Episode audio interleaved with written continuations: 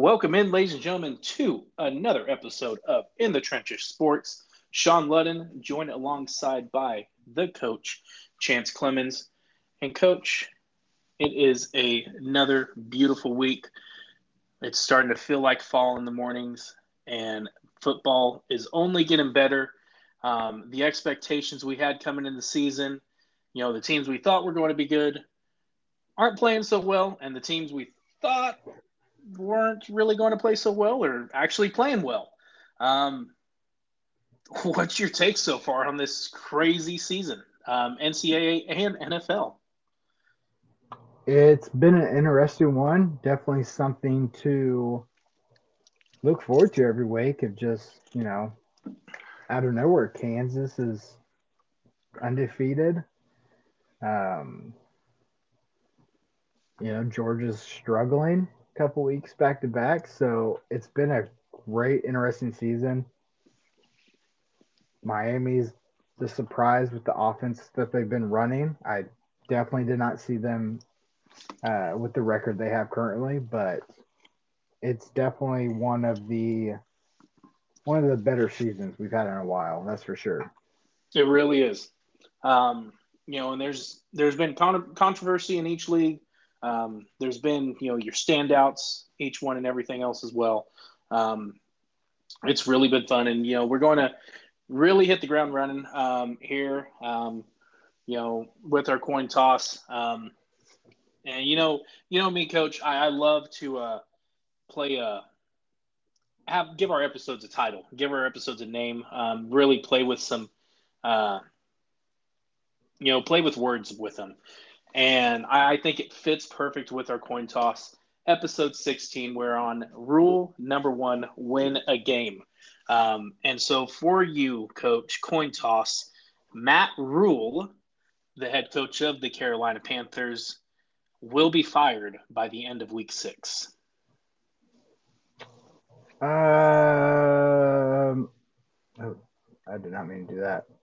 I'm going to say tails. I think they're going to let him at least try to finish up the season. They've been inconsistent for sure. So it's not been the easiest season.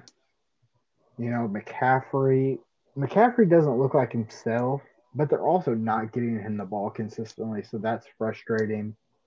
Are you sure he's not looking like himself? Because in my opinion, he is. He's injured again.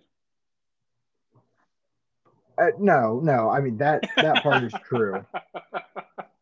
I just mean – no, I agree. Not he explosive. He's not. He's lost a step. He really has. He's not hitting the hole as hard in the past. And he's just – it's not the same Christian McCaffrey. No, it's really not. And they've got to find a way to help generate that offense more. Baker's not looking great. And, you know, when he was at Cleveland, it was easier to say, okay, well, he doesn't look great, but, like, how many offense coordinators does he have? So, like, what system is he running this week? Mm-hmm. You know, and guys didn't stay healthy. And so it made it tough. I mean, part of it's on him, though. I mean, now he's in Carolina. They haven't had the best explosive offense that we were expecting. But, hey, he's got to take half that blame now too, and he's just not looking – he's not looking great. You know, and one big thing, you know, you mentioned Baker and his performance and the way that offense is playing. Matt Rhule is trying to take the blame off himself and kind of throw the blame onto Baker here the past couple weeks with comments he's made in the media. So it's an interesting take. Definitely, especially for a head coach to do that. You know, Sam Darnold, there's talks he may potentially take over, you know, within the week to 2 weeks, and Baker would be replaced. So, I mean, that would be an interesting move as well.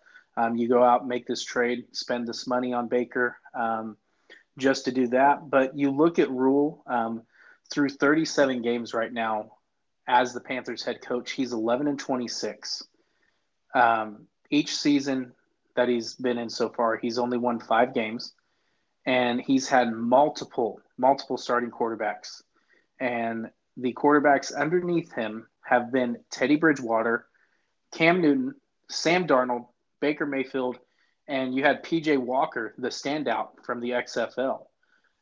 All have gotten starting nods with Rhule at the helm. So you question, is it the play of the quarterbacks? And I really wouldn't say so, put the full blame on the play of the quarterback. So we're on the play of the offense. Really, it comes down to, in my opinion, his leadership, the way he doesn't really have the buy-in or the, I guess really the buy-in from the players or his staff. So it really is what is making me lead to, and, the fan base is really turning against him in Carolina. It really makes me think that if things continue to struggle these next couple weeks, that I think Rhule could potentially be out by the end of week 6. I get that, and I understand. I mean, this time last year we had the first firing. This time last year. No, we did.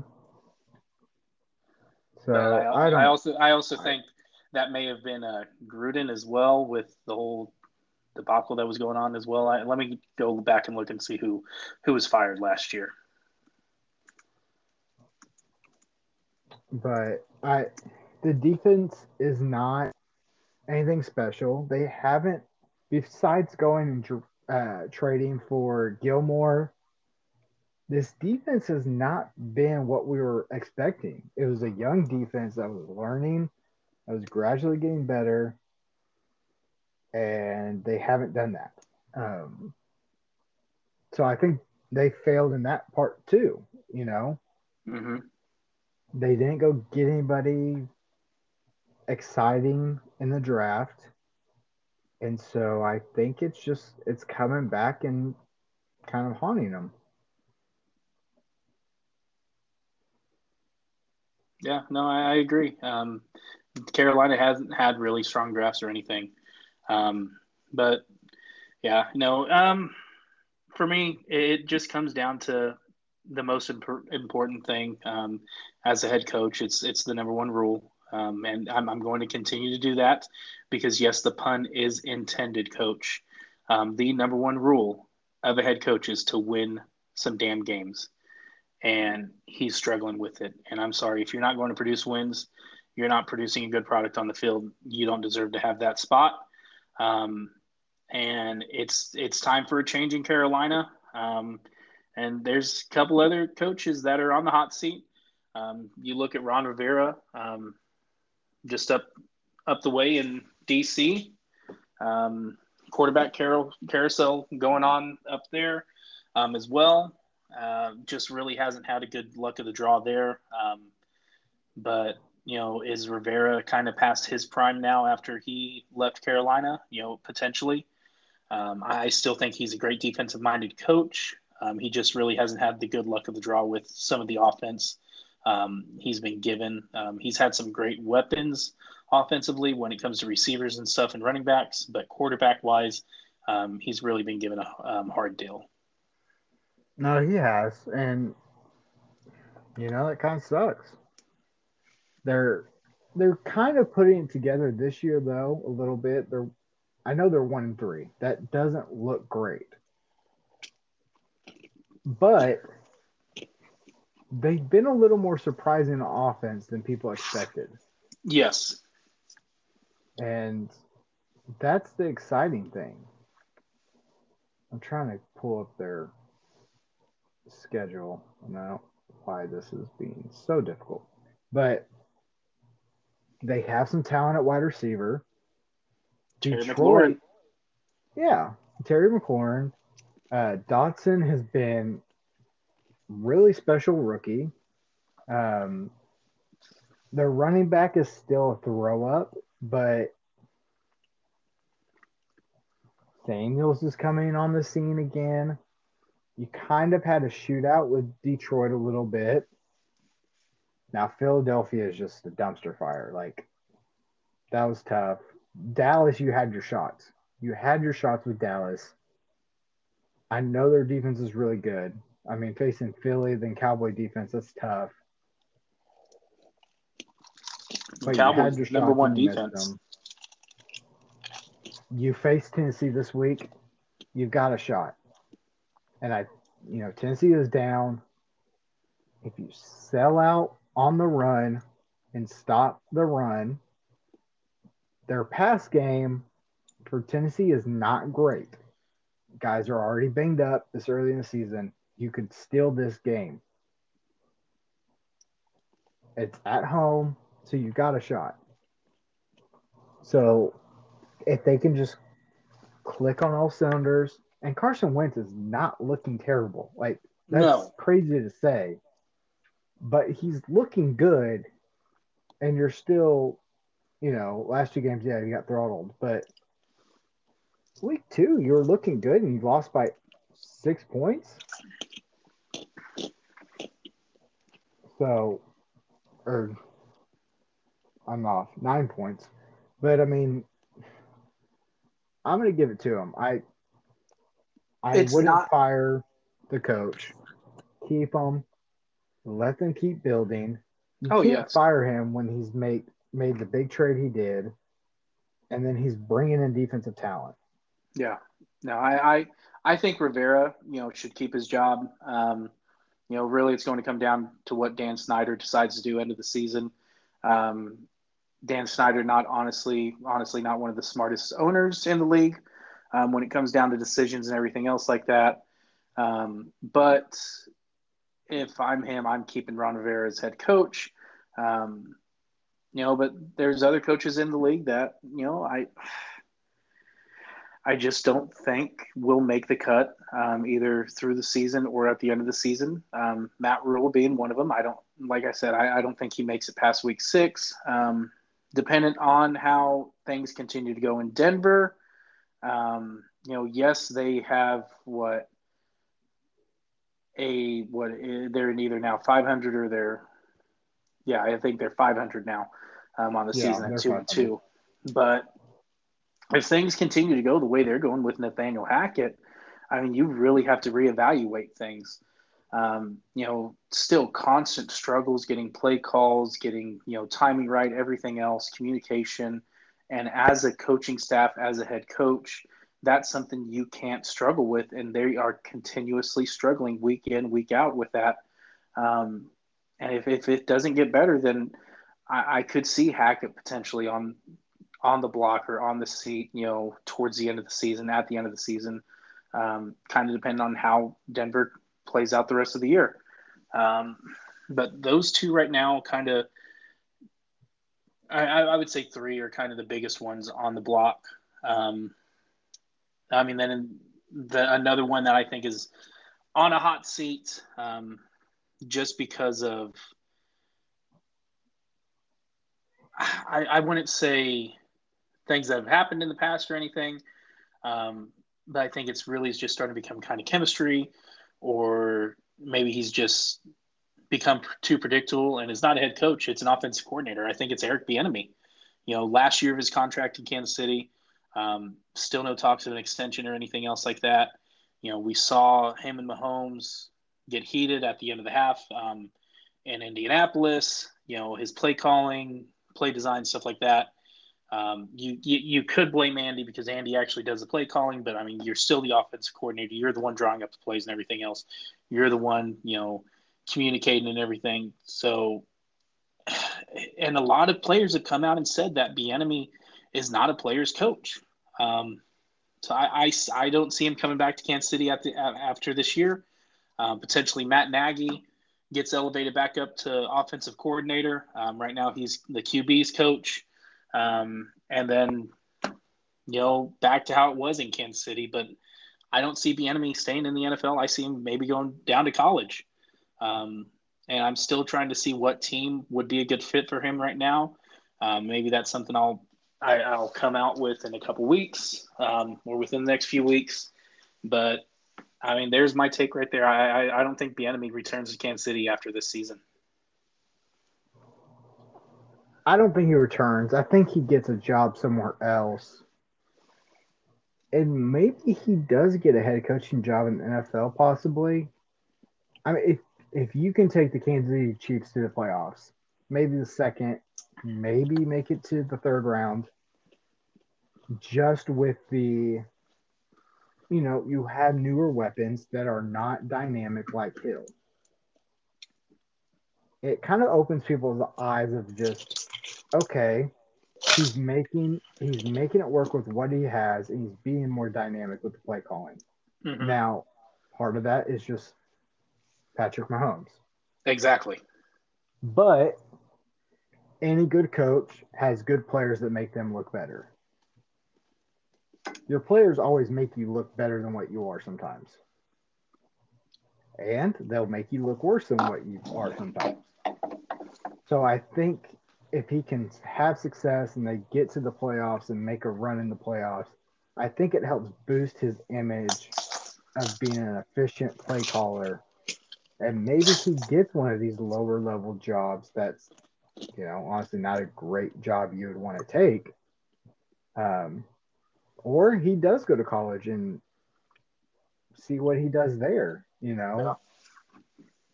Auburn OC job could open up.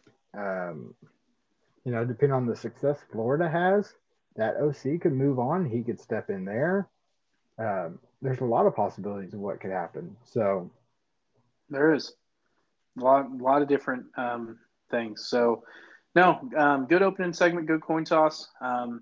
You know, we've still got a lot to talk about the NFL when we get down to it. But, you know, now I think it's a good time to move on into NCAA. You know, recap week 5. Huge week 5. Surprises galore. You know, teams continuously still finding ways to win. Teams barely escaping other, you know, houses with victories when you would expect it to be a complete blowout. So, I mean, looking back at week 5 here, Coach, Georgia, number 1. Excuse me, or should I say former number 1, as Bama's now taking them back over in the rankings. But Georgia barely escapes Mizzou and didn't even get the lead until late in the fourth quarter. I mean, is Georgia now 2 weeks in a row? Either is it them playing down to their opponent and not even worried about it, or they really are having some miscues or miscues on offense and defense and not meeting all cylinders. I think part of it is new coordinator, so new, you know, new schemes, different ideas. And still trying to work out the kinks. You know, sometimes it's not a smooth transition and the terminology is different. And so for some players, that's tough to learn the different terminology of, you know, what the coach is trying to get across.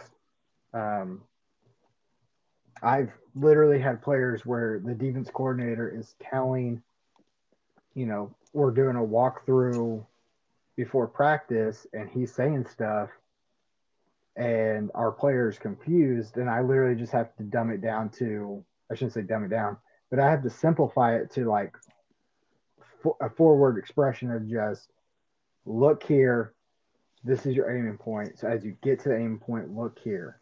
Mm-hmm. Like, your eyes are here and here. And that makes more sense than your eyes got to be on here, you got to drop to here, make sure you press through, work to the drop, but don't get too deep. You gotta settle in. Like, that's sometimes that can be confusing. Of okay, your eyes are on 2, then your eyes are on 1, then you're dropping back, and then you gotta make sure you're not too far out on 1, or you're gonna miss number 2 doing a sit row on top of you. And it's just like, hey, this is your drop. This is what you're looking at. Like, eyes to 2, eyes to the spot. And as you're transitioning, you look at 1 just for a second. That's all you gotta do. It's the good old acronym, KISS. Yeah. Keep it simple, stupid. Yeah, and some players like more detail and the bigger explanations because they like all the detail to over-explain.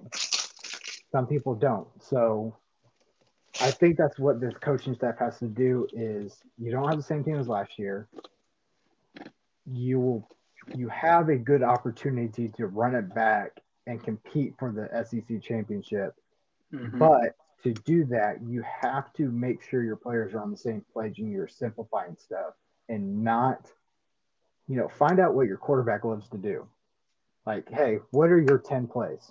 Or what are your, you know, 7 favorite run plays or 7 favorite pass plays? And work on that. Like, okay, I know you love this passing scheme or this play. If we look at this play, it's the same thing, except this player's doing something different. Or, you know, these guys are coming in and working up instead of, you know, coming in and staying across or something. And sometimes I think coaches overthink on what their players understand. And so, you know, we've had teams where, hey, we've got to get back to the basics and simplify everything, and then we'll add on to it. Yeah, I mean, so it's like you said, you know, I experienced it. You know, I can go back to, you know, my days in football, having different coaches, stuff like that, or even my days in retail with jobs and everything else and having to train employees. You know, it's every single person, every single player learns differently, retains knowledge differently. You know, some people are more visual learners. Some people are more, you know, let me do it myself, I'll learn that way. Some people love a lot of detail. Some people love to just have the most simplified answer, just because that's the way they do it. And as long as you tell them straight to the point, this is why you're doing it, they're just like, okay, I'm going to do it that way, you know, plain and simple.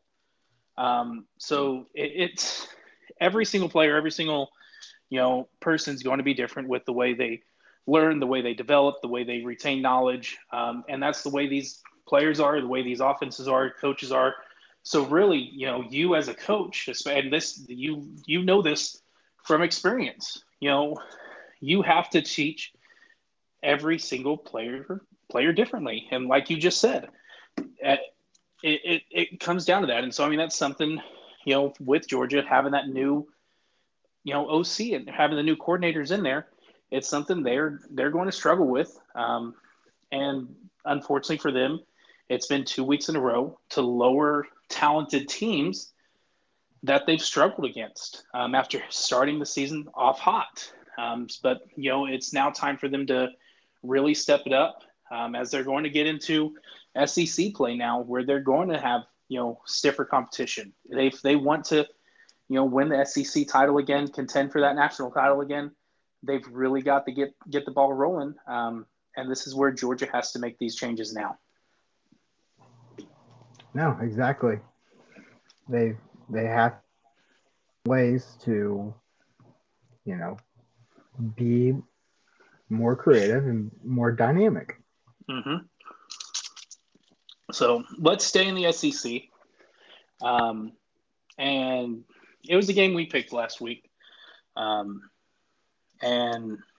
we kind of, looking back at our predictions, you kind of thought it would be a little bit, you know, lopsided. I thought it may be a little bit closer of a game.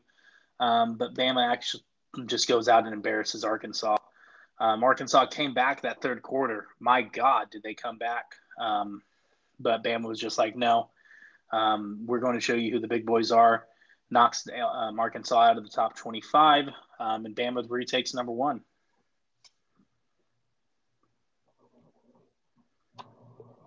I've said it from day one. It's coming down to Alabama and Ohio State. Oh, yeah. Like, everyone else is just playing pretend. You know, Georgia was number one just because they won it last year and they looked really good coming back. But I think it was just a matter of time until Alabama took over. They looked every week in and out. They are continuously looking better and better. Yes. So It's not a surprise. Yeah. I mean, and you mentioned there, Ohio State, Mayan Williams, 5 rushing touchdowns against Rutgers alone himself. I think on 189 yards rushing, but 5 touchdowns. Huge performance for this kid.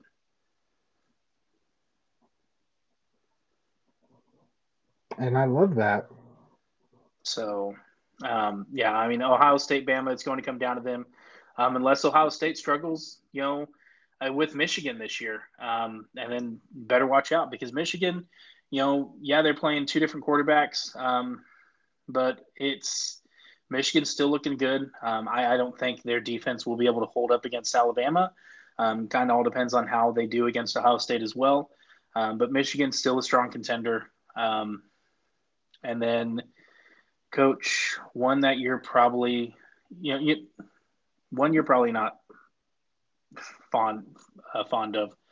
And I mean, you know, we texted about it this weekend, but Oklahoma, you know, are they down for the count? 2 straight weeks in a row. And I mean, yes, and you had the injury to Daniel Gabriel as well. You know, late hits, just bad hit to the head there. But Oklahoma, you know, just does not look like Oklahoma. And yes, it's new coach, new coaching staff, everything else. But the way they started the season playing great, and now these past 2 weeks, it just seems like something's just changed mentally, or just the on-field product just does not look the same what we were getting beginning of the season. No, it's definitely been – I would say frustrating, but it's almost not frustrating because it was almost kind of expected in a certain way. You know, yes, I said, like, Sooners could lose 1 game and they can compete for conference, and I think they'll win conference. And I did. I really did. Mm-hmm. But I also knew in reality that new coaching staff, literally from the top to bottom almost, you know, there's certain people that stayed that were O-line coach, running back coach. You did have Gundy at one point who stepped down with that issue. Yep. But for the most part, I mean, it's a new staff. And it's a lot of staff that have been there before as players or coaches. You're bringing – and Venerable said this, or someone said this. I can't remember who, but someone said this. And they go, we're teaching these guys – to learn how to compete and fight through adversity. Yes. When something goes wrong or it doesn't happen the way you want it, they're freaking out and getting upset. And they're trying to reteach them just like, hey, just stay with it, and compete, and something's going to happen. Instead of, man, that was a hold, like why aren't you holding a hold? There's a hold on every play. Every wide receiver thinks they get held. Every corner thinks the wide receiver pushed off. I see it every week on Friday nights. It happens all the time. Like, you have to learn how to compete through adversity. Mm-hmm. And, you know, I will say the play calling offensively is not great sometimes. Last year, it was very much throw the ball to everybody besides Mims. This year, it's throw the ball to Mims and nobody else, which is a little frustrating. You've got young freshmen that are talented that I feel like we should give an opportunity to more than what we are. You know, Dylan Gabriel's, he's not the guy. He's the guy we got, but he's not the guy. And that's okay. We have seen average to slightly above average quarterbacks have success in college football at almost every school. But it's up to the coordinators to figure out ways to make them successful. and we haven't been doing that successfully. Defense, we're running a whole new – I wouldn't say it's a whole new scheme, but we're running a lot of 3-4s again. Grinch did that a little bit, but he mixed it up a lot with a nickel package and bringing another safety on. This, I feel like we're more of a true four linebackers, and we don't really have the guys for that just yet. And that's fine. I mean, you're trying to teach the guys that are there. We've got guys that are great athletes trying to learn defense that are great locker room guys, and that's why they're the leaders, because they buy in and they're doing what they're supposed to do. They're just young. We've got a lot of young guys playing, and so I wouldn't be surprised if we lose another game this year. Maybe we lose 4. But if you had Oklahoma in the Final Four, you're freaking kidding yourself, because no one should have had them in the Final Four. No. Even if they went undefeated, they are not a Final Four team in any aspect of the way. You know, people compare, well, you know, Stoops, his first year, we struggled, and the second year, we won a national championship. College football has changed since then. That was literally 22 years ago. The landscape of college football has completely changed, and if you think this team next year is going to be a national championship team, you're kidding yourself. It's a Big 12 team probably to win the conference and compete for the conference again. But to compete in the Final Four, we're not there. No. You know, that is going to be a 3 to 4 year process of getting the right guys in consistently. You can have I'm not trying to put A&M on blast. I'll do Texas, because this is a fact. How many times has Texas been a top 25 recruiting team? Almost every year in the last 20 years, right? But what have they done? 1 double-digit season of winning? Maybe 2? Sometimes it's not about the players. Sometimes it's also about the X's and O's and getting the right guys to run your X's and O's. I don't care if you bring in 20 guys that are 5 stars. Sometimes the 5-star really isn't worth what you think it is. And we've seen that. We've seen that with Boise State, who had 2-star guys outplaying 4 or 5-star guys. Oklahoma State is one of those teams that rarely, if ever, gets a 5-star, very few 4 stars, and they consistently, the last several years, have been a top team in the Big 12. Yes. And they proved it last year, and they're proving it again this year. Malcolm Rodriguez, kid out of nowhere, Oklahoma, with nothing, state championship wrestler. He started in the NFL at linebacker, getting almost 10 tackles a week. And everyone was like, well, that's not an NFL player. Bullshit. That dude is literally probably a top 10 linebacker right now compared to everybody else with the way he is playing. And they brought him in and drafted him to be a depth chart piece, to be a special teams guy, and he outplayed everybody. So that's what I hate about college right now. And it's too much about the stars, and it's too much about the money. Like,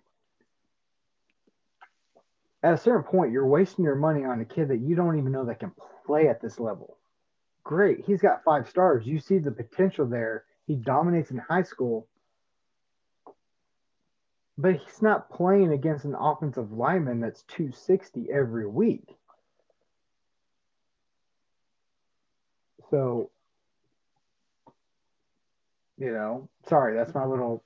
No, I college football right now. I love it. I agree with it.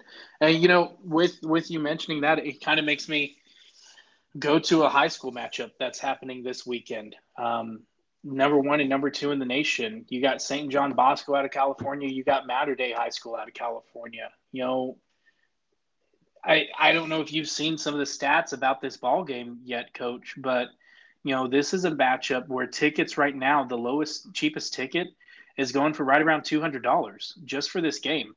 And there is a total of, I think, over 70 or 80 players in this ball game that have Division I scholarship offers between these two teams. Nuts.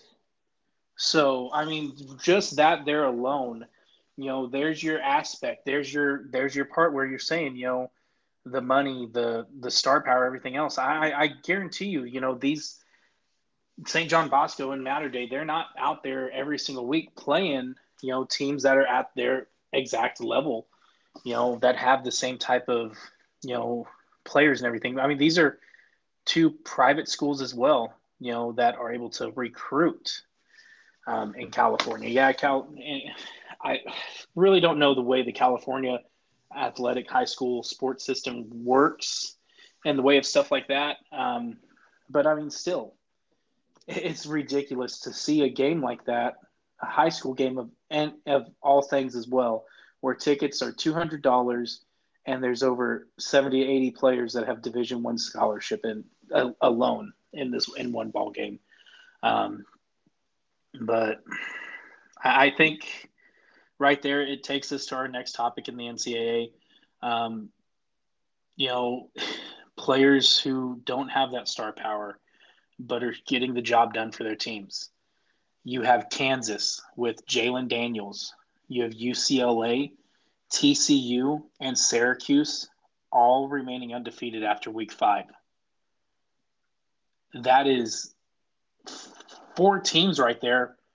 If you would have told me at the beginning of the season, or even coming into the season, that after 5 weeks, Kansas would be ranked in the top 25 and undefeated, UCLA, top 25 undefeated, TCU, Syracuse, top 25 undefeated, I would ask what you're smoking and if I could have some.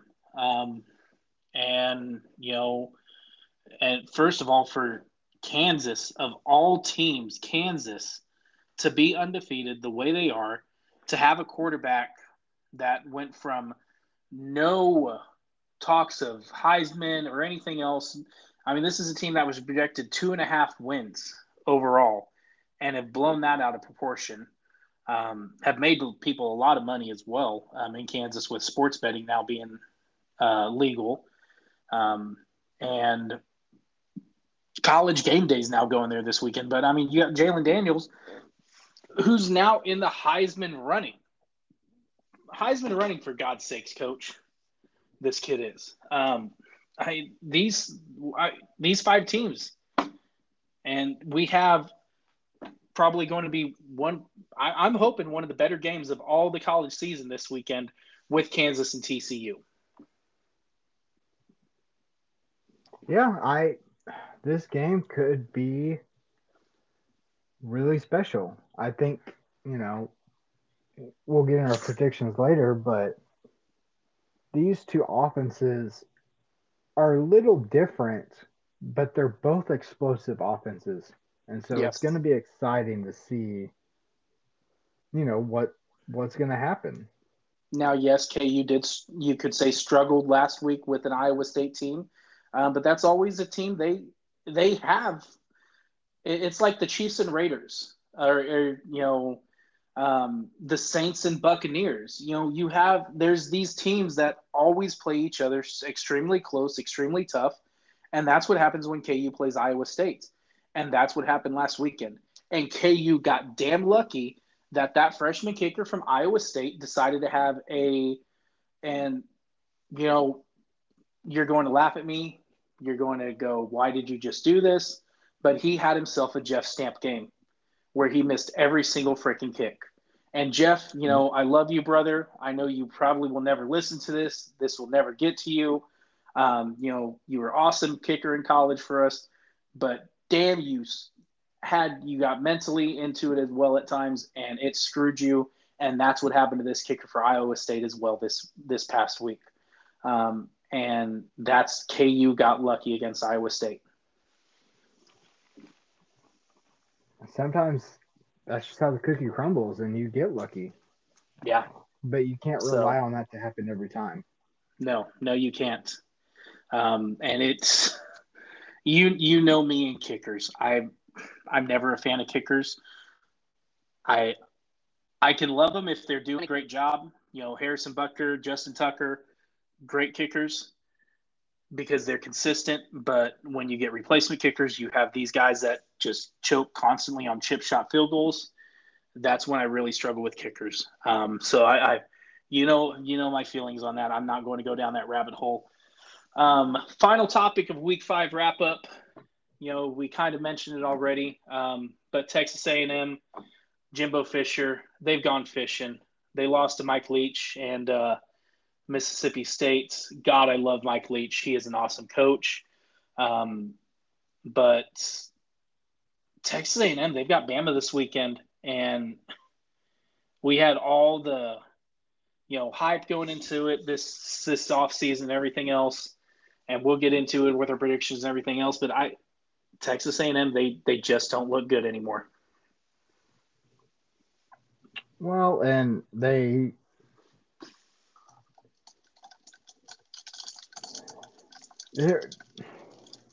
I think they were overhyped because of recruiting, of what they've done recruiting-wise this year. And so it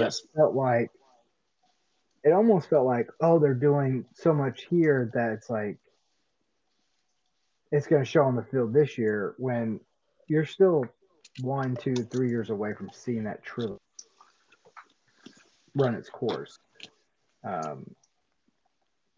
So I think, are they a top 25 team? Yeah, I think so. Are they a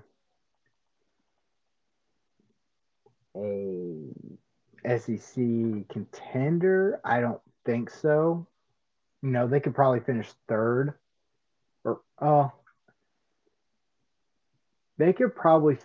in their side. And maybe 5th overall. But I don't see them, and who knows? They might come out and upset Alabama again, back-to-back years. Wouldn't that be something? And that would.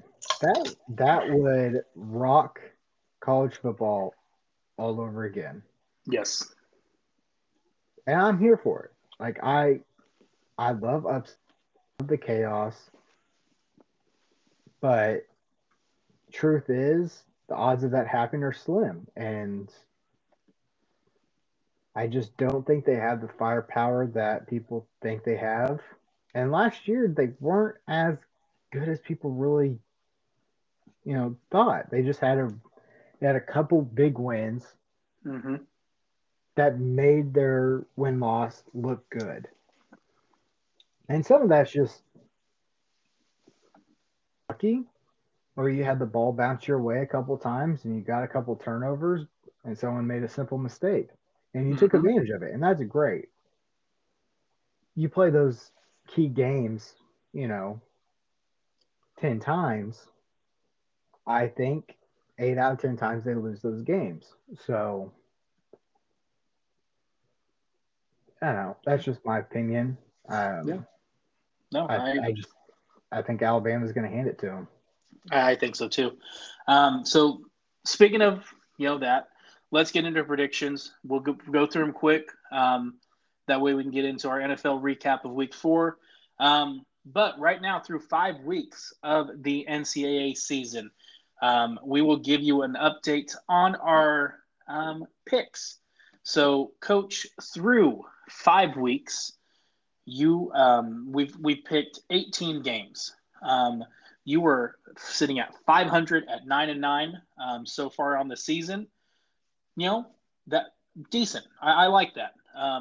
You definitely would be leading things when it comes to college game day. You're right there at the top. But awesome, good job. But myself sitting at 11-7 so far. I am holding a tight grip onto that top spot, but anything can happen week in, week out. But it all depends. Like we said, depends on how the cookie crumbles, what the parity of the league is going to bring us every single week. And I think this weekend we have some really good matchups to pick on. And I want you to get it started with the Cotton Bowl. Yeah, so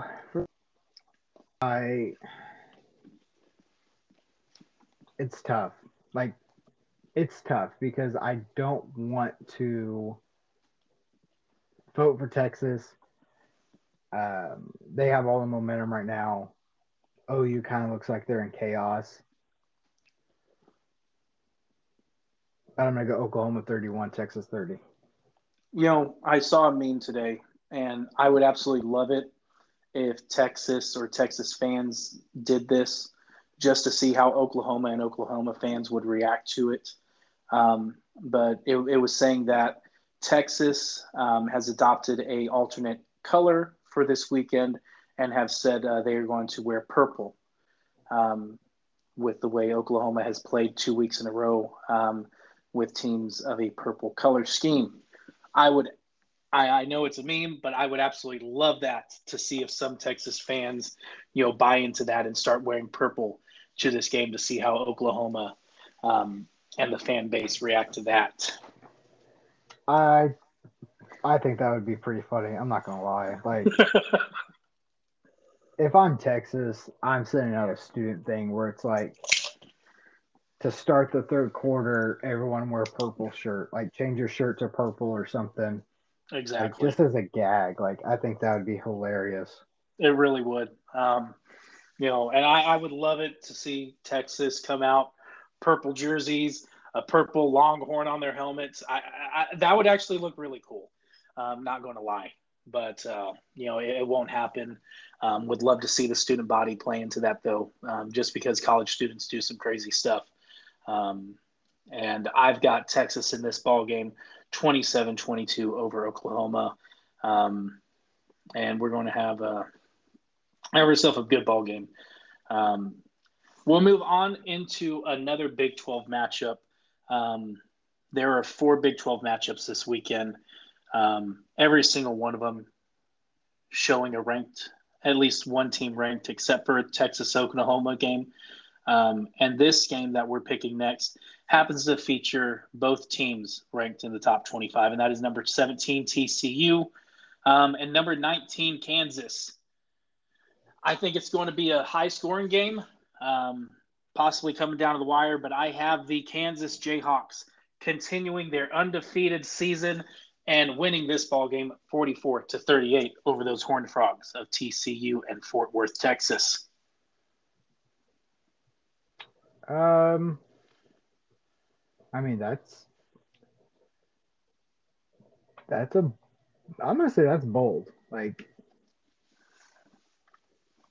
KU three straight weekends of a sellout at David Booth Memorial Stadium. I don't remember the last time that ever happening, you know, in my time being alive. So the KU crowd, the KU student body, everything, they're really buying into this. They've got College Game Day there this weekend. You know, it's an 11 o'clock kickoff on FS1. You know, everyone's going to be ready to go. And I think what Lance Leipold is doing in KU, you know, he didn't come into – you know, this program for them to expect failure and to just accept failure. He's changed the atmosphere, changed the mindset of not only the players, but of the fan base to start expecting greatness or to not be okay with losing and everything to where, you know, they want to see winning product on the field. And it's helped, you know, shape these players as well, because now they're going out. They have something to fight for because they see that the fans are loving this, and they see. I mean, it's so. We both know this. If a player is feeding off the fan base, you know, it only motivates them even more. Especially when that fan base is really getting into it and loving the product on the field. And so I think Kansas is just going to continue right now with the atmosphere they're feeding off of, especially at a home game. Third straight sellout. You know, it is a bold prediction, but everything is changing there in Lawrence, and I think it's for the best right now. No, that's awesome. Like, for them to sell out consistently is so cool. Like, that didn't happen when we were in college, when we were up there. So that's it's definitely going to be a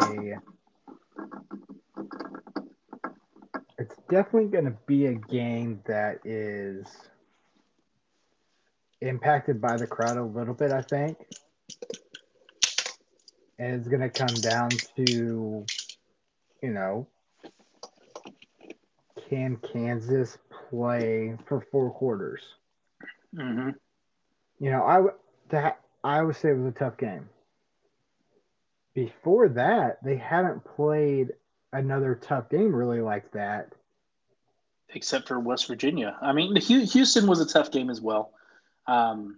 They were able to come out second half and take control of it, though.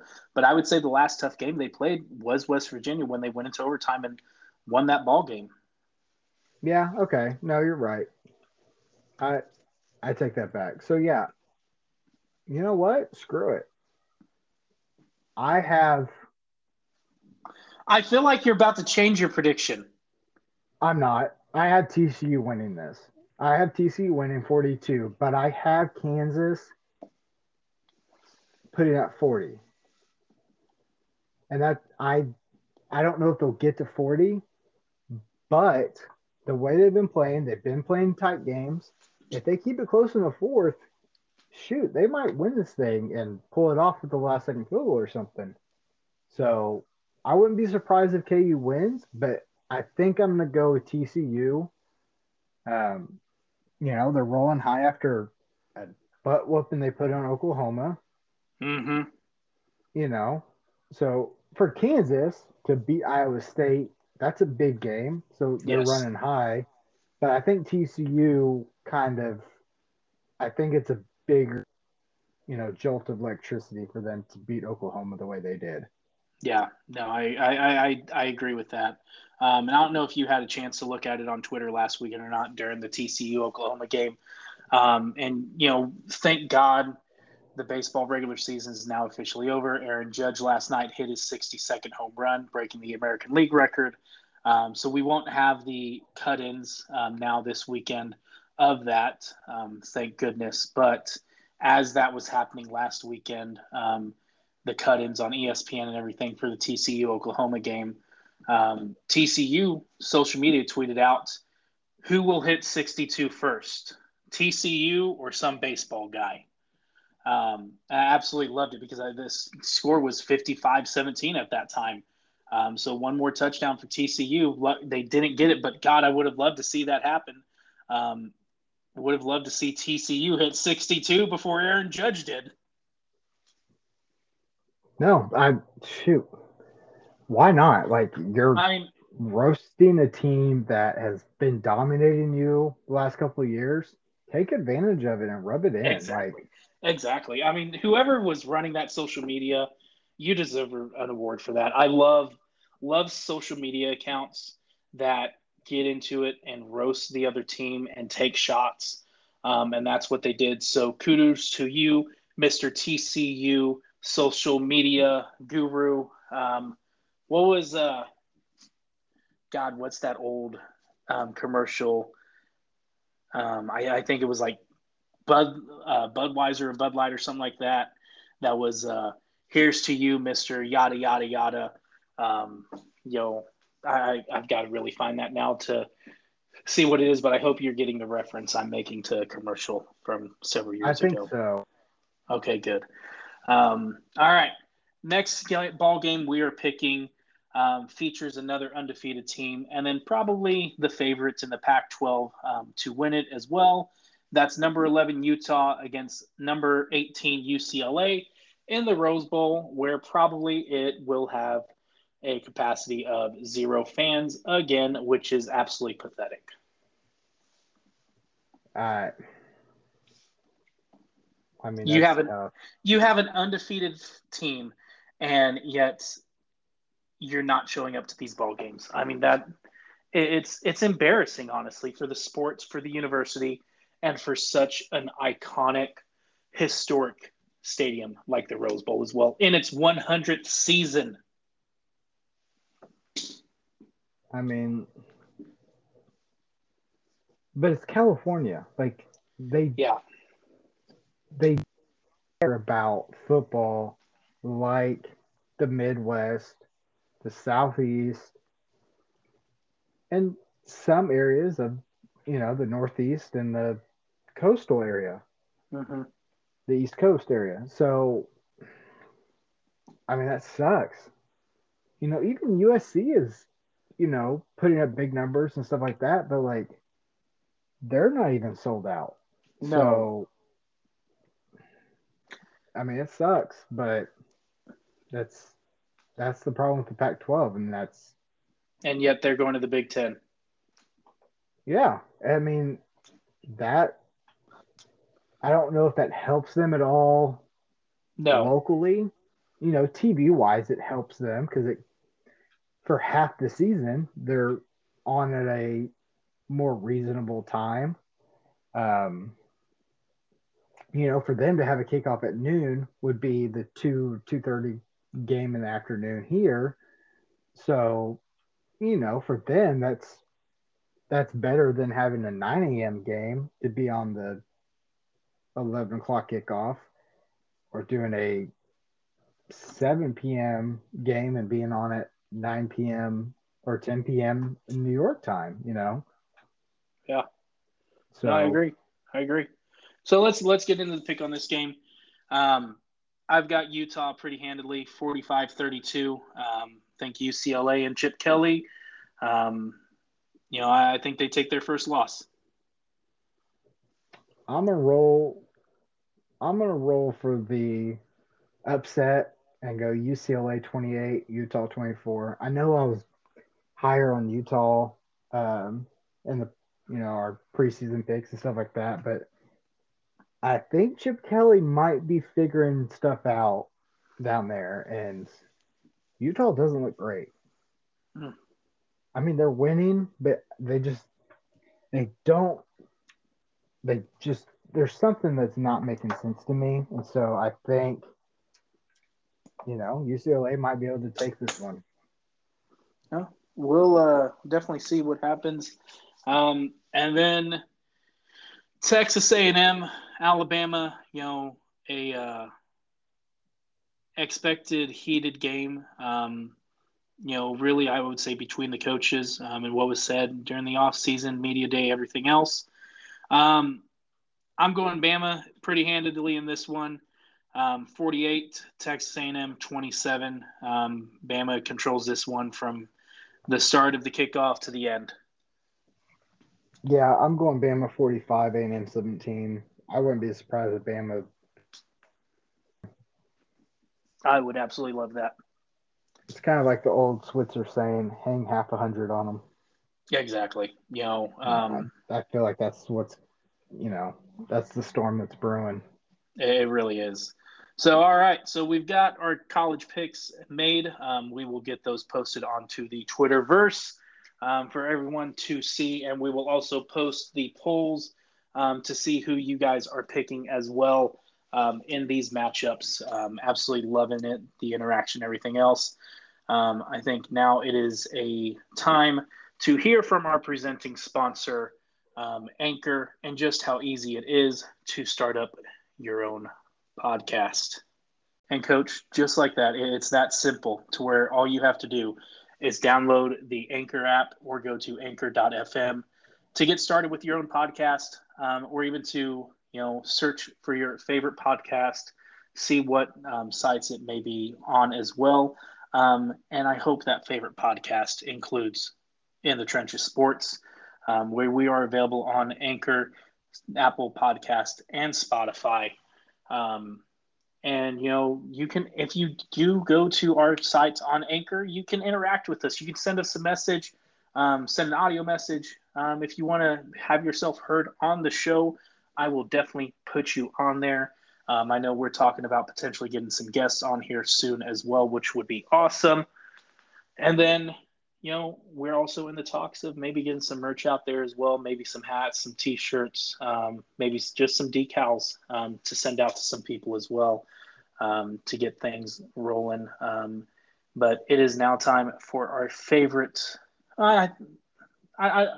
one of my favorite parts of the podcast, and that is the NFL wrap-up from the previous week.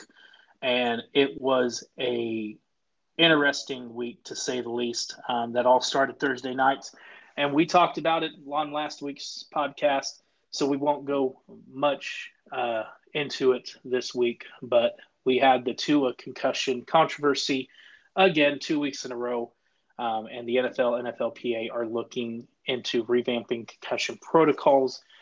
Even the concussion doctor that, you know, basically discovered CTE and everything that had the movie made about him that starred Will Smith, as said, Tua's got permanent brain damage now after, you know, these two concussions 4 days apart, essentially, and he should retire.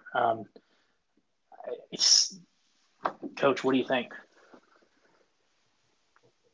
I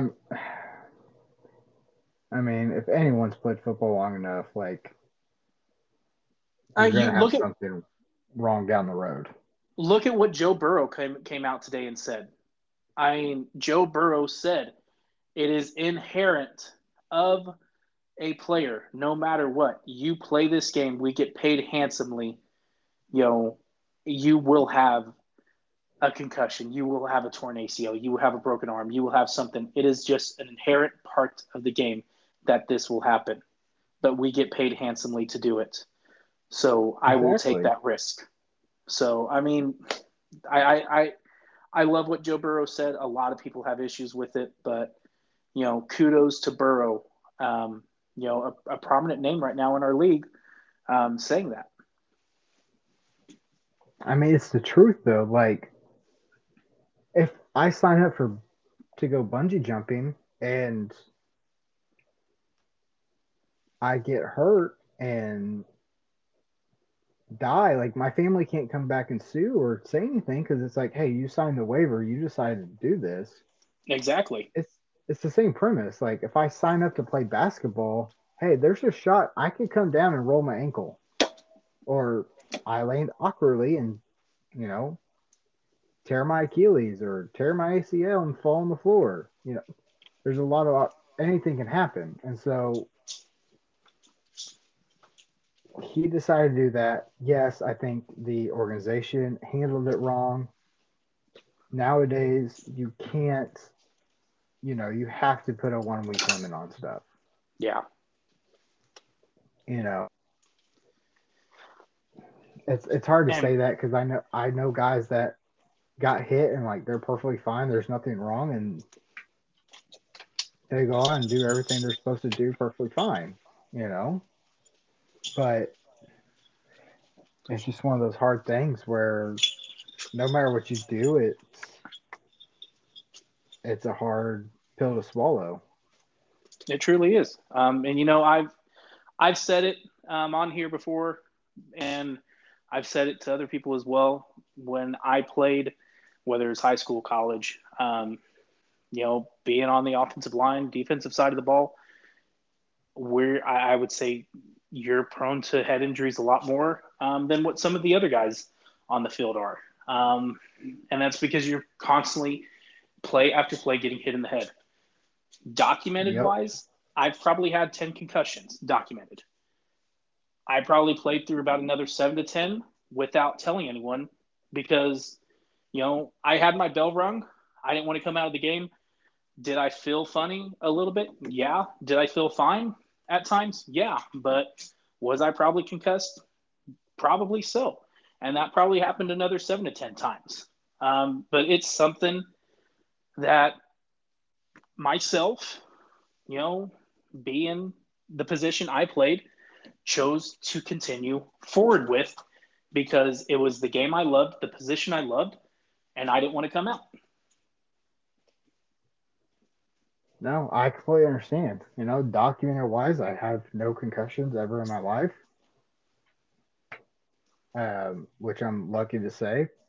Realistically, undocumented, I've probably had several that I didn't really think about until, you know, I was in college and taking a class, and it's like, oh, hey, yeah, no, that's considered a concussion. And it's like, oh, wow, well, I guess, you know, that probably explains why I have headaches every day if I don't drink enough water or whatever.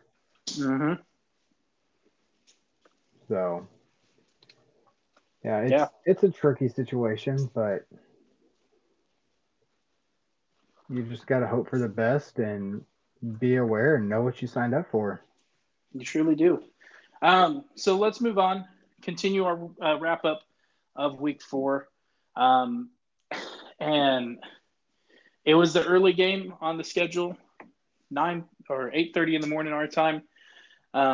And I honestly think probably one of the best London games we've had so far throughout the whole entire London series. You know, going back to when they first started it, it came down to the wire. We had the chance for NFL history to be made with the kicker potentially making two 60-yard field goals in a single game. That's never been done. And unfortunately for Will Lutz and the Saints, he double doinked it.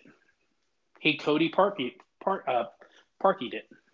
And the Vikings won 28-25, but it was a hell of a game. No, it was. And it's a game that was fun to watch, and it was competitive, and it's one of those games that you kind of wish doesn't ever end, because you kind of want to see like what can happen. Exactly. You know, and Jefferson had himself a ball game. You know, great to see him, you know, getting back out there. After the previous week, he didn't fare so well. So it's awesome to see that for Justin Jefferson and the Vikings. You know, you had Kirk Cousins. I saw a stat, and I think it came out after this ball game as well. And it says Kirk Cousins is the most mediocre quarterback in NFL history, as his overall record as a starter in the league is 60-60-2. If that's not the most mediocre stat line ever, I don't know what is. I mean, it's not really a surprise, or it shouldn't be a surprise to most people that watch football.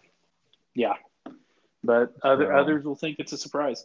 So we had the double doink across the pond, and then we had, you know, a first ever in NFL history with the Seahawks and Lions, where it was a final score of 48-45. Never in NFL history has a final score of 48-45 happened.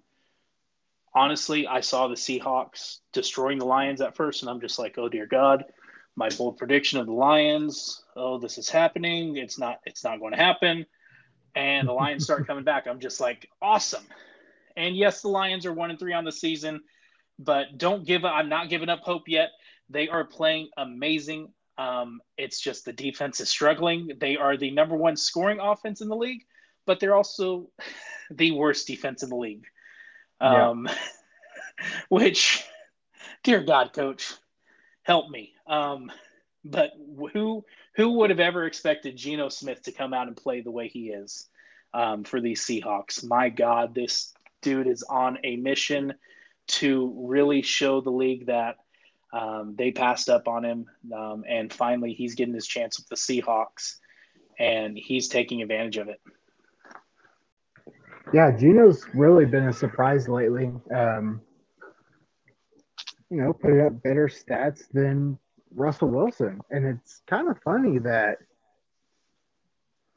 they're throwing the ball more without Russ. Yeah. As crazy as that is. But, you know, they're making it work with what they got. And, you know, yeah, it's awesome. I think, you know, not only was it a high scoring game, I loved it. I think probably another highlight that stands out from this ball game was, at first I'm just like, I think it's the first thought that happened to a lot of people was, Oh my God. DK Metcalf is being carted off the field. What's going on? And lo and behold, it's just because he had a poop. All right, but yeah, so DK Metcalf just couldn't trust the clinch walk, so he had to be carted off the field. Luckily, no injury for him, just a code brown.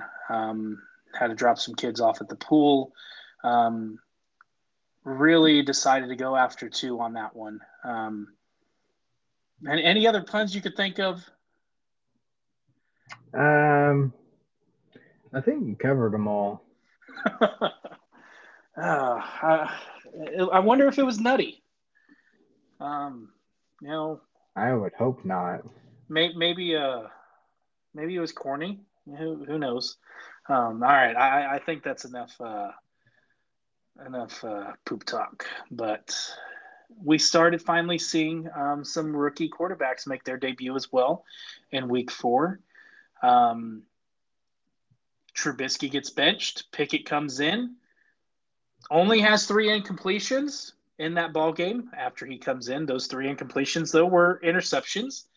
One of them, granted, was on a Hail Mary, but, you know, Pickett, not bad. Announced the starter here for Week 5.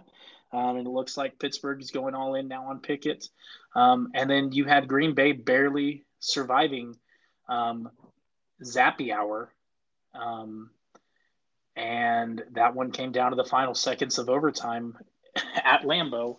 And the only reason why Bailey Zappy got to play in this ballgame is because, one, the high ankle sprain for Mac Jones, and then Brian Hoyer goes out with concussion. So Bailey Zappy, of all people, gets to come in to this ballgame. And if you're Zappy and you know it, you can clap your hands. Nice one. Thank you. I'll be here all night. And finally, you know, Las Vegas, they get their first win.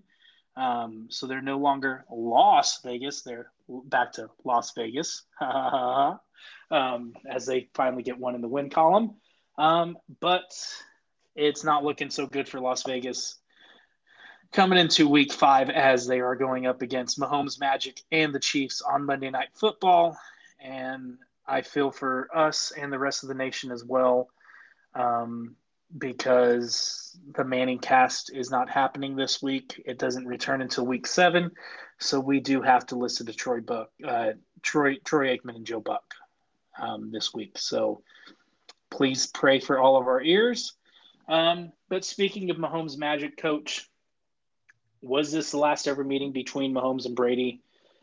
Probably so, and Mahomes took advantage of it and played lights out in Tampa and really showed that he is the next up-and-coming GOAT in this league with the way he handled and cut up that Tampa Bay defense.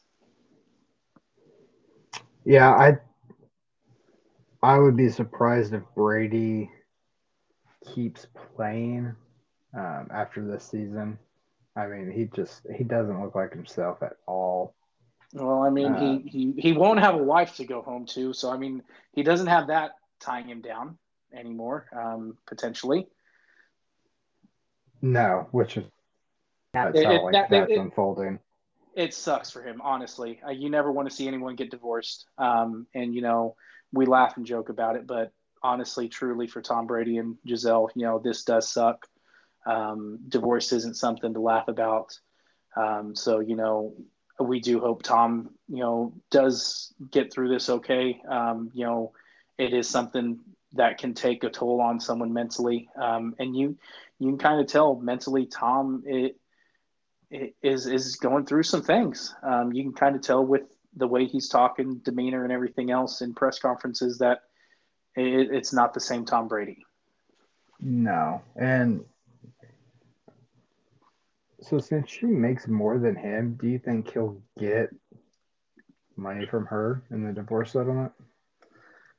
I still think she gets more. See, that's what I'm thinking. Like, somehow they actually get a divorce. Like, somehow, some way, he's going to get screwed. Yeah, he will. He will get screwed. You know, obviously, I'm sure he'll have to give up, you know, half of his assets or ownership to, like, his production companies or something like that. You know, obviously, he's got the lifetime contract signed with Fox Sports to, you know, be their number one color commentator once he does retire. You know, which I hate that for Greg Olson, because I like Greg Olson. He does a really damn good job. He really does. Like, he's doing a lot better than I expected. Yeah, I mean, poor guy. I hate to see his dry cleaning bill, because he goes through like 8 shirts in one game with how he sweats. But dear God, he's still a big guy at heart. He is, and you know, I love him in the booth. I'm not a big fan of the Kevin Burkhardt matchup with him. Never really been a big Kevin Burkhardt fan, but hell of a lot better than Joe Buck, in my opinion. But you know, I don't think Tom comes back next year, and I think it would be the best for him as well. Yeah, I just, you know, last year, you win the Super Bowl, so then you come back last year to like, hey, let's do the repeat. And then after that, it's just like, all right, hey, I'm good. Like, I tried to defend it. I couldn't defend it. There's literally no reason for you to come back. Yeah. And you did. So, you know, Father Time is undefeated. We've said that for years. If he walked away, then you go, hey, you know what? We don't know. Father Time might have lost one finally. But he came back, and it's not looking great. Part of that is, yes, he hasn't had the weapons. His guys have been hurt. One was suspended. So everyone was back last week. They still didn't look great. No, it's not. Finally, go ahead. It's not that he's not playing good. It's just, it's not like the same Tom Brady type of fierceness in his play, I guess you could say. Because he's still putting up the numbers. You know, I think they're relying on the passing game a little too much, because he's throwing 50 times a ball game. But you know, he's still putting up 300 plus yards in one game, you know, so far.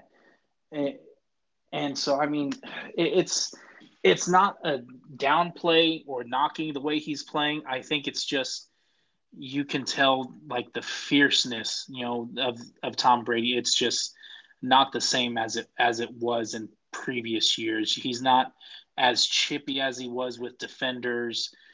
He's not. Does that make sense? Yeah, no, that makes complete sense. So you know, we'll see. We will. It was kind of nice to see, at you know, kind of in the second half, where he was just like, screw it, I'm throwing it to Mike Evans every play, and it worked. Like, that was the crazy thing. It worked. Mm-hmm. But so, Mike Evans was also being guarded by a rookie in Jalen Watson, who is having a hell of a season.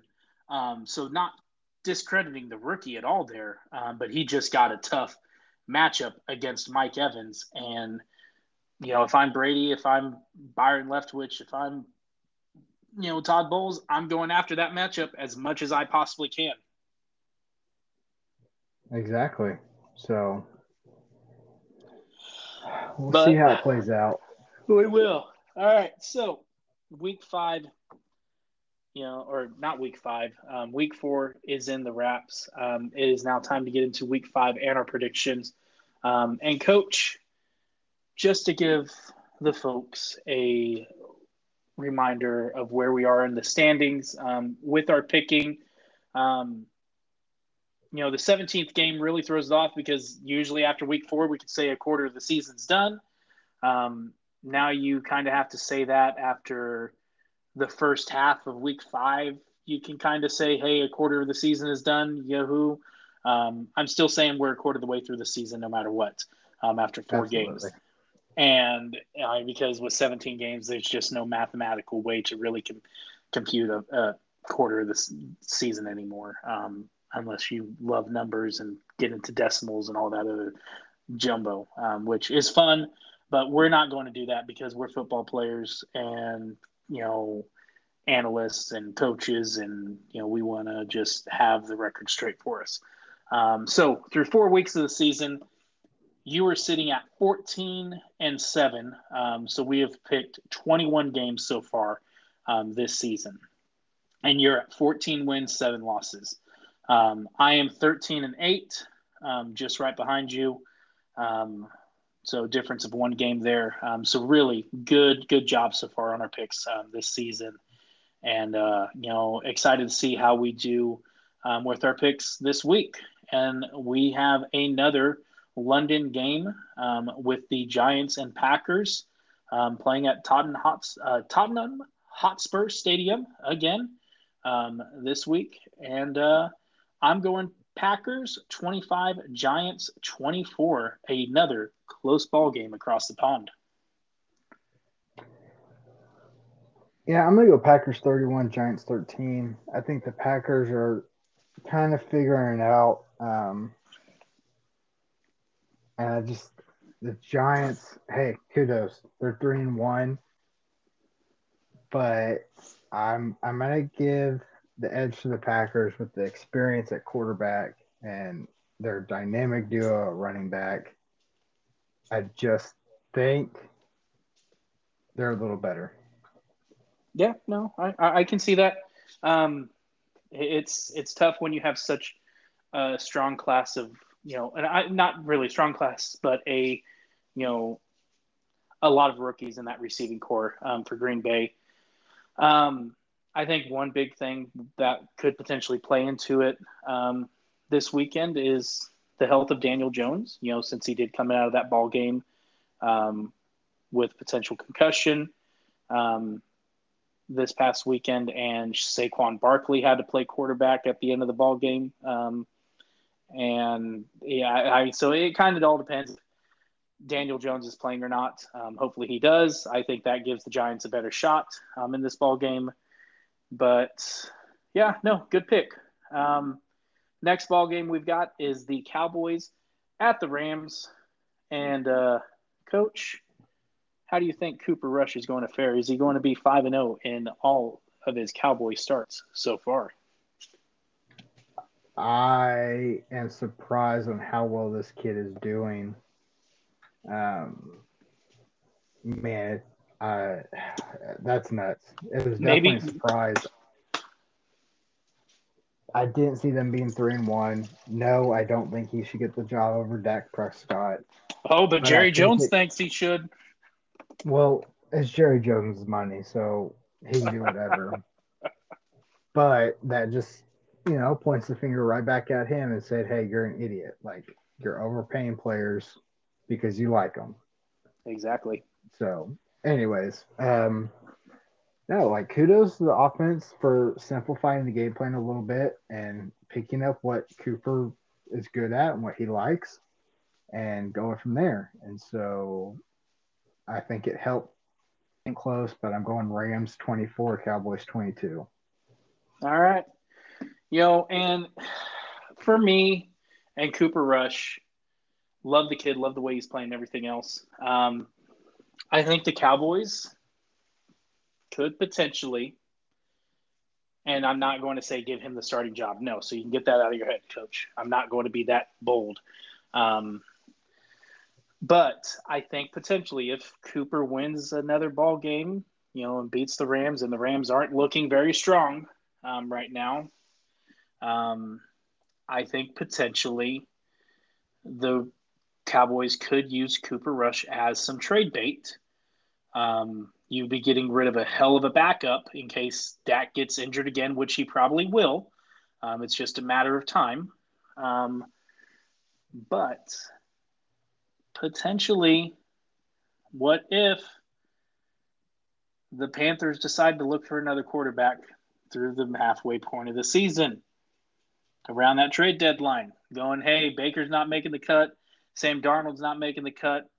Let's go out and get ourselves Cooper Rush from the Dallas Cowboys. We love the way he played. So potentially, if Cooper continues to play the way he does, the Cowboys could throw him out there on the line as some trade bait, get some picks for next year, for the next couple drafts, something like that. Very, very good possibility.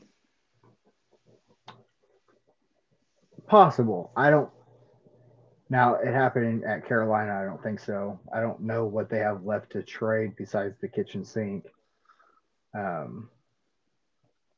But –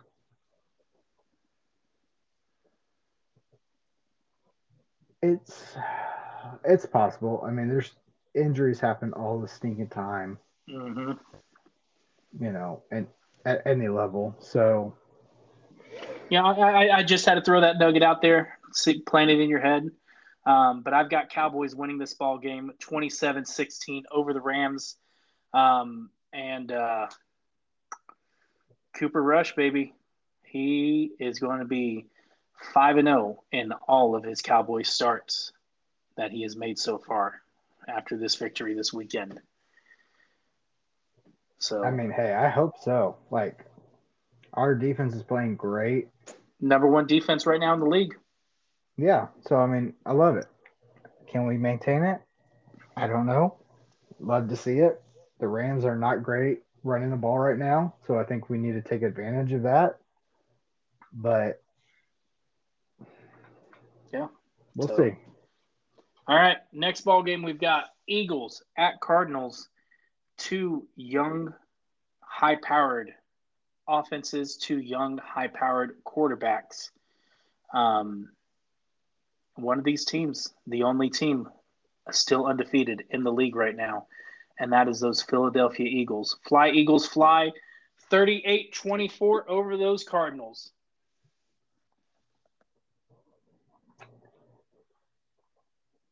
Yeah. Eagles are bigger than Cardinals. Eagles eat Cardinals, so I'm gonna go Eagles 27, Cardinals 20. I love the method and the thinking behind that. Right. I do love that, and you know what? I hope the Eagles score a touchdown on a screenplay this weekend because I want to see Jason Kelce put on the Batman cape this weekend and be Fat Man. That'd be awesome. I want to see that happen. So we go into the AFC East, and we have the Dolphins and the Jets. Teddy Bridgewater getting the start for those Dolphins. Zach Wilson, he is back at the helm for the Jets. Robert Saleh, he is keeping receipts on people and teams that have downed them and done them wrong in comments and media and everything else. And my God, this man is on a mission. The Jets win 23-17 over the Dolphins. You know what? I agree. I think the Jets are going to score 23 points, but I don't think it's good enough. Dolphins win 34-23. Okay. It kind of all depends on how Teddy is able to come into that offense with being the backup. Yeah. But, you know, Wilson looked good last week. Like, he did. He really did. He wasn't great, but he looked good, and it shows potential and growth. So, and hey, how about him going out and getting a receiving touchdown and then hitting us with that gritty? Right. Oof. All right. It's all about Tom moves. You know, Tom, you better watch out. Zach Wilson's coming for your wife. Or AB. Yeah. Hey, get AB in a mental institute. My God, why is he not there yet? He should have been a long time ago. Yeah. All right. Final game of our picks. It is the Monday night ball game. And, like I've said before, the Raiders and Chiefs, it's always a close ball game. The Raiders always play the Chiefs close, kind of always step it up. But I think the Chiefs come out in this one. You know, they're on a mission. They've got is it Buffalo the week after? I think it is. Or it may be the 49ers and then Buffalo, but still, no matter what. Their schedule here coming up after – no, so it's Raiders and then Buffalo and then 49ers and then the bye week.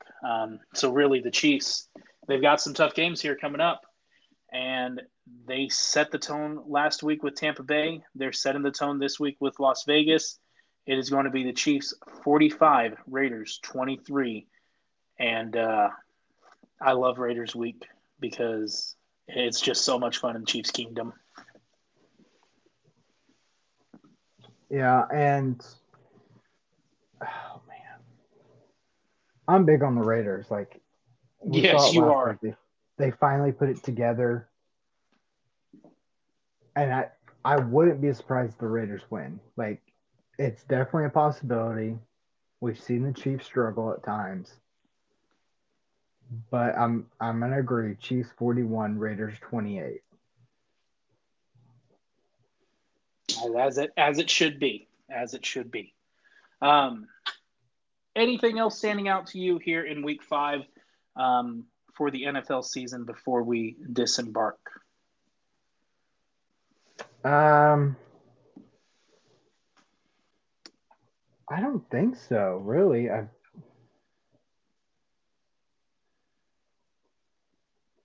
I think that we're seeing a lot of young talent kind of rise up. Mm-hmm. You know, Pierce played really good at running back. Pickett came in and played really good. Zach Wilson came off an injury and played really good. Dotson's been really good. Now he has a hurt hamstring. We don't know if he'll play Sunday. But he's been a touchdown receiver. Who's paired well with Curtis Samuel and who's the other wide receiver? Why am I forgetting his name now for the Commanders? McLaurin. Anyways, yes. So he's paired up really well. You know, right now the veterans are not looking great. A lot of them are struggling. We're seeing Trevor Lawrence play really good. Like, he's looking good.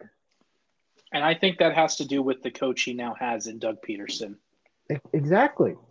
You know, I truly think you're seeing the transition like we did, you know, 15 years ago, where the new talent is just taking over. You know, Carr is a little in betweener. You know, he's kind of a veteran, but he's still young compared to a lot of them. You know, even Tua's looking a lot better this year. Yes. You know, and part of that is just they're creating plays for him to succeed. So. Yeah, that's just my take. That was a garbage touchdown right there, Coach. I don't know if you've had an eye on this ballgame or not. UCF and SMU. I haven't been able to. Clock struck zero. The refs decided to put 1 second back onto the game clock since SMU was down on the goal line. It was 3rd and goal coming up. They put 1 second back on. UCF now wins 41-19 as SMU scores a touchdown as time expires. Such a garbage touchdown, such a terrible way to end a ball game. I would never want to have a second put on the clock like that and have a touchdown scored. I mean, that's just not a way you want to end a ball game, in my opinion. It's a garbage touchdown. Just let me go into the locker room and end the game. No, I agree. So, I mean, that's a tough way to lose a game. It sucks.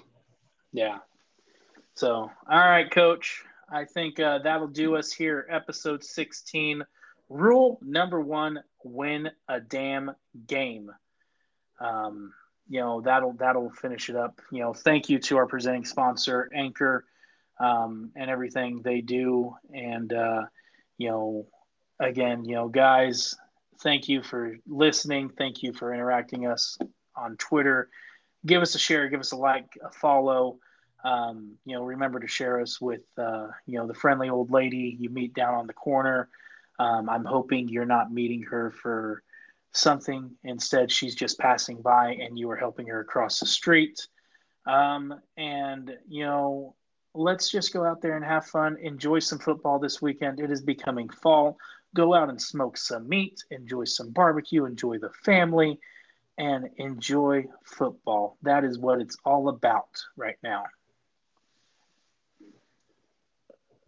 Thanks for listening, and just stay up to date with us. Yeah, definitely. So that'll do it. Episode 16 in the books.